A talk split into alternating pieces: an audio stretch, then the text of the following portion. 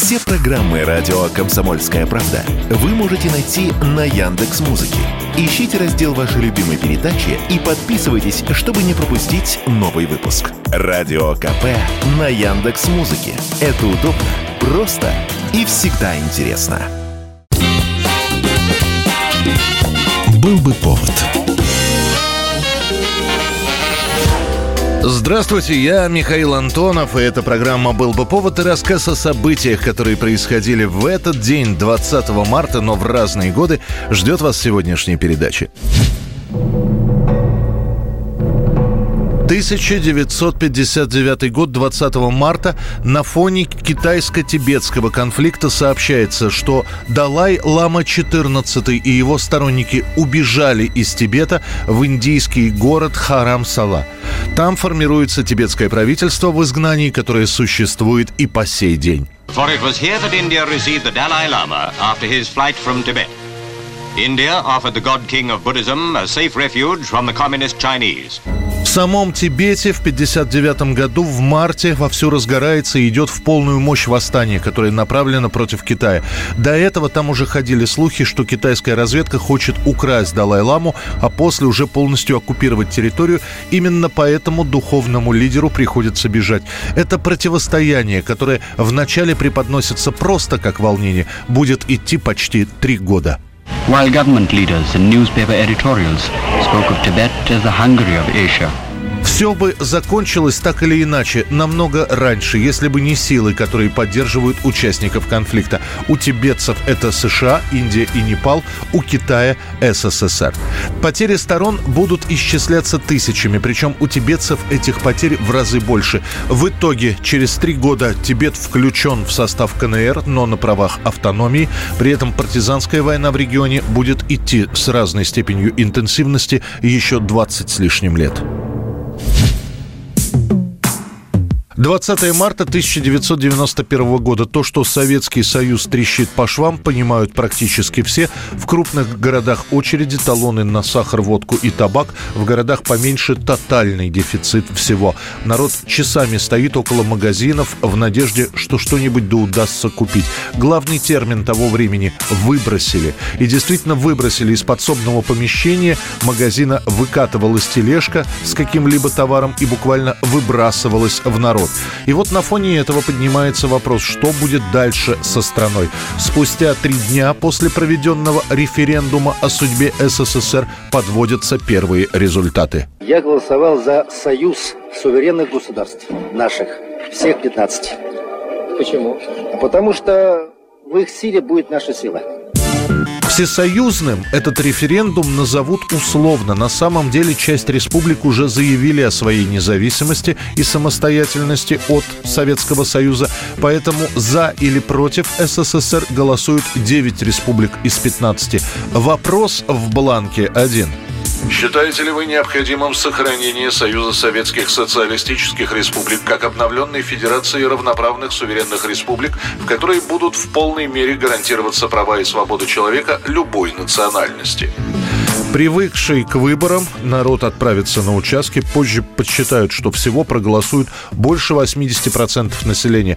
Ответ будет вполне однозначным. Советский Союз сохранить. Правда, теперь предполагается, что он будет называться СССР. Союзом суверенных республик, в котором права будут у всех одинаковые. Вы представляете, эта страна формировалась на протяжении столетий последних десятилетий как единая. Значит, единая экономика, все единые связи, человеческие судьбы едины, все переплелось. Если бы нашелся такой сумасшедший, которому бы удалось все же спровоцировать вот разделение страны, это такая бела была для этой страны, для, все, для всего мира и для европейцев. Вид... Это просто немыслимо. Власти, огласив результаты выборов, сообщат, что проект договора по новому союзу будет готов к августу. В августе 91-го произойдут события, которые затмят собой все митинги и референдумы. О голосовании за сохранение Союза после, если и будут вспоминать, то как-то робко. А в декабре уже и сам СССР прекратит свое существование. 1995 год информационные агентства сообщают, неспокойно в бывших союзных республиках.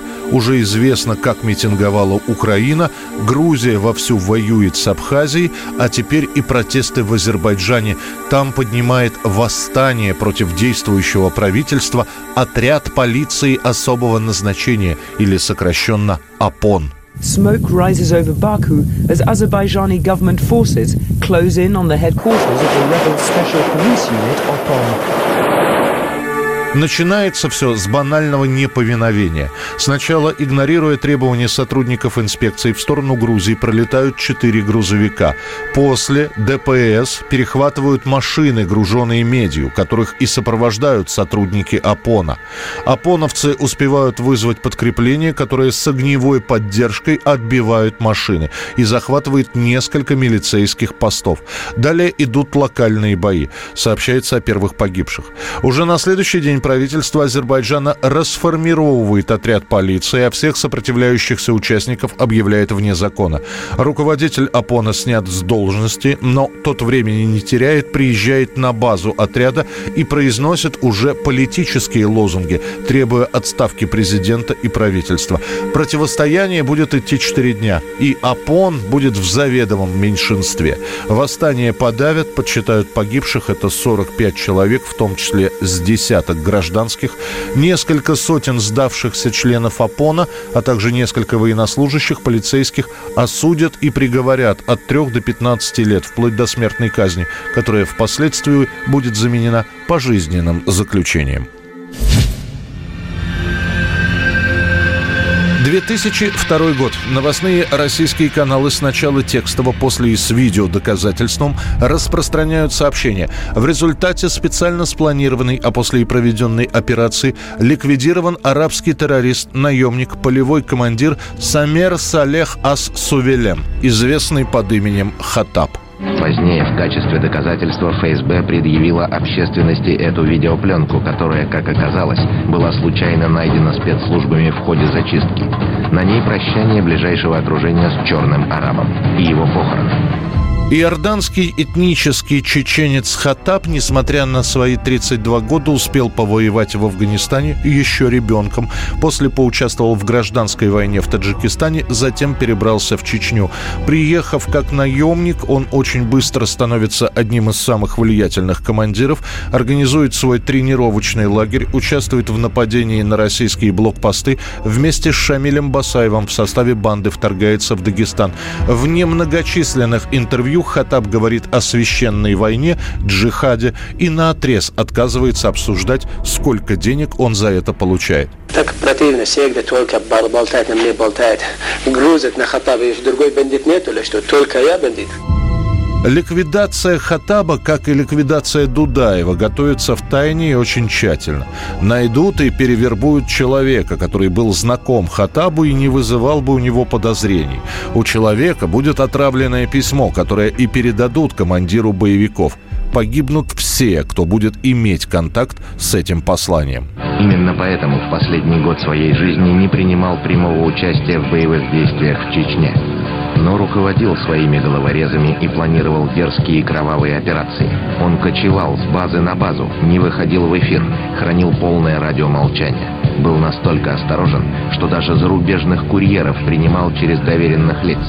О последних днях Хатаба ничего не известно, хотя говорят, что уже поняв, что он умирает, что он отравлен, Хатаб умоляет пристрелить его. Никто на это так и не решится. Хатаб будет похоронен в могиле без опознавательных знаков, а о гибели его станет известно, когда у одного из ликвидированных боевиков найдут кассету с похоронами Хатаба.